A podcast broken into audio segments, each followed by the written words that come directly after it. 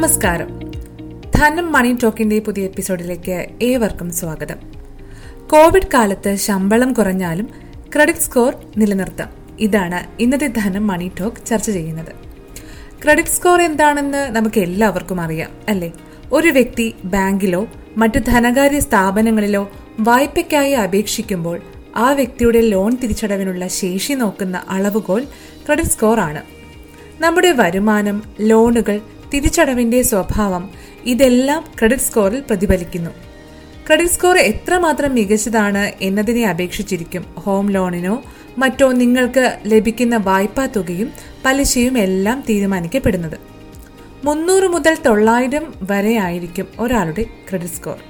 തൊള്ളായിരത്തിനടുത്ത് score ഉണ്ടെങ്കിൽ മികച്ച score ആണെന്നും മുന്നൂറിനടുത്ത് ആണെങ്കിൽ മോശമാണെന്നുമാണ് കണക്കാക്കപ്പെടുന്നത്. അതിനാൽ തന്നെ നല്ല ക്രെഡിറ്റ് സ്കോർ നിലനിർത്തേണ്ടത് പ്രധാനമാണ്. എന്നാൽ ഈ കോവിഡ് കാലത്ത് പലരുടെയും തൊഴിൽ നഷ്ടമായി, ശമ്പളം കുറഞ്ഞു, സംരംഭങ്ങൾ പ്രശ്നത്തിലായി. തിരിച്ചടവുകൾ മുടങ്ങുന്ന ഒരാൾക്ക് ക്രെഡിറ്റ് സ്കോറും കുറയുമല്ലോ. എങ്ങനെയാണ് ക്രെഡിറ്റ് സ്കോർ ഉയർത്താനാകുക? എന്തെല്ലാം കാര്യങ്ങളാണ് ക്രെഡിറ്റ് സ്കോർ മികച്ചതാക്കാൻ നിങ്ങൾ ഉടൻ ചെയ്യേണ്ടത്? ഇതാണ് ഇന്നത്തെ പോഡ്കാസ്റ്റ് പറയുന്നത്. ആദ്യം തന്നെ ക്രെഡിറ്റ് കാർഡുകൾ ഉപയോഗിക്കുന്നവർക്ക് വേണ്ടിയാണ് പറയുന്നത്. സ്റ്റേറ്റ്മെന്റ് നോക്കുക എന്നത് തന്നെ. ഇത് ചിലപ്പോൾ നിസ്സാരമായി തോന്നാം, എന്നാൽ പതിവായി നിങ്ങളുടെ ക്രെഡിറ്റ് കാർഡ് സ്റ്റേറ്റ്മെന്റ് പരിശോധിക്കുക എന്നത് വളരെ പ്രധാനമാണ്. എല്ലാ മാസവും സ്റ്റേറ്റ്മെന്റ് പരിശോധിച്ച് നിങ്ങളിൽ നിന്ന് അനാവശ്യ നിരക്ക് ഈടാക്കുന്നുണ്ടോ എന്നത് ശ്രദ്ധിക്കണം. നിങ്ങളുടെ ക്രെഡിറ്റ് സ്കോർ മോശമായിട്ടുണ്ടെങ്കിൽ ഒരുപക്ഷെ ഈ കാരണവുമാകാം. ഇത് തികച്ചും യാദൃശ്ചികമായി സംഭവിച്ചേക്കാം. അതിനാൽ സ്റ്റേറ്റ്മെന്റ് നോക്കുക എന്നത് പതിവാക്കുക. അടുത്തത് സൗജന്യ ക്രെഡിറ്റ് റിപ്പോർട്ട് വാങ്ങുന്നതാണ്. നിയമപ്രകാരം ക്രെഡിറ്റ് ബ്യൂറോകളിൽ നിന്ന് നിങ്ങൾക്ക് എല്ലാ വർഷവും ഒരു സൗജന്യ ക്രെഡിറ്റ് റിപ്പോർട്ട് നേടാനുള്ള അർഹതയുണ്ട്. അല്ലെങ്കിൽ ക്രെഡിറ്റ് റിപ്പോർട്ടിംഗ് ഏജൻസിയിൽ നിന്ന് ഇടയ്ക്ക് നിങ്ങളുടെ സ്കോർ എത്രയാണെന്ന് അറിയാൻ റിപ്പോർട്ട് ആവശ്യപ്പെടാം. വർഷത്തിൽ എത്ര തവണയാണ് വേണ്ടതെന്നത് അനുസരിച്ച് റിപ്പോർട്ട് ലഭിക്കുന്നതിന് ഒരു ചെറിയ ഫീസ് ഏജൻസി സബ്സ്ക്രിപ്ഷനായി നൽകേണ്ടതുണ്ട്. ബാങ്കുകൾ വഴിയും ക്രെഡിറ്റ് സ്കോർ അറിയാനാകും. ക്രെഡിറ്റ് റിപ്പോർട്ടുകൾ കിട്ടിയാലോ? അതിലെ തെറ്റുകൾ പരിഹരിക്കുക എന്നത് പ്രധാനമാണ്. നിങ്ങളുടെ ക്രെഡിറ്റ് റിപ്പോർട്ടുകളിൽ എന്തെങ്കിലും തരത്തിലുള്ള പിശകുകൾ ഉണ്ടെങ്കിൽ അത് പെട്ടെന്ന് തന്നെ കണ്ടെത്തി പരിഹരിക്കണം. റിപ്പോർട്ടുകളിൽ വന്നേക്കാവുന്ന പിശകുകൾ നിങ്ങളുടെ ക്രെഡിറ്റ് സ്കോർ കുറയുന്നതിന് ഇടയാക്കും. ഇത് നിങ്ങൾക്ക് ഏതെങ്കിലും വായ്പ ആവശ്യമുള്ള സമയത്ത് പിന്നീട് പ്രശ്നമായി മാറുകയും ചെയ്യും. അതിനാൽ ക്രെഡിറ്റ് റിപ്പോർട്ടിലെ തെറ്റുകൾ ഉടൻ തന്നെ പരിഹരിക്കുക. അടുത്തത് സന്ദേശങ്ങൾ ലഭിക്കാൻ ഒരു ഓട്ടോമാറ്റിക് അലേർട്ട് വയ്ക്കുക എന്നതാണ്.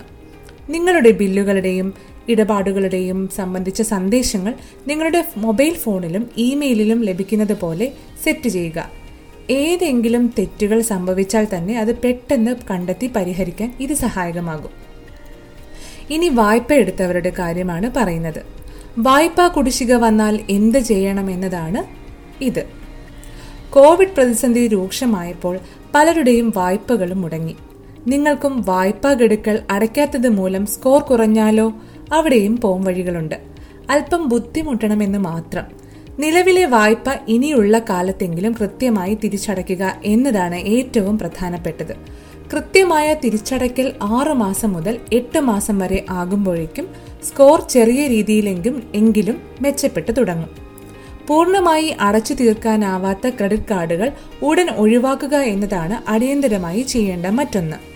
ഇതിനുള്ള പണം എങ്ങനെയെങ്കിലും കണ്ടെത്തി അടച്ചു തീർത്തില്ലെങ്കിൽ ക്രെഡിറ്റ് സ്കോർ വീണ്ടും താഴേക്ക് പോകും.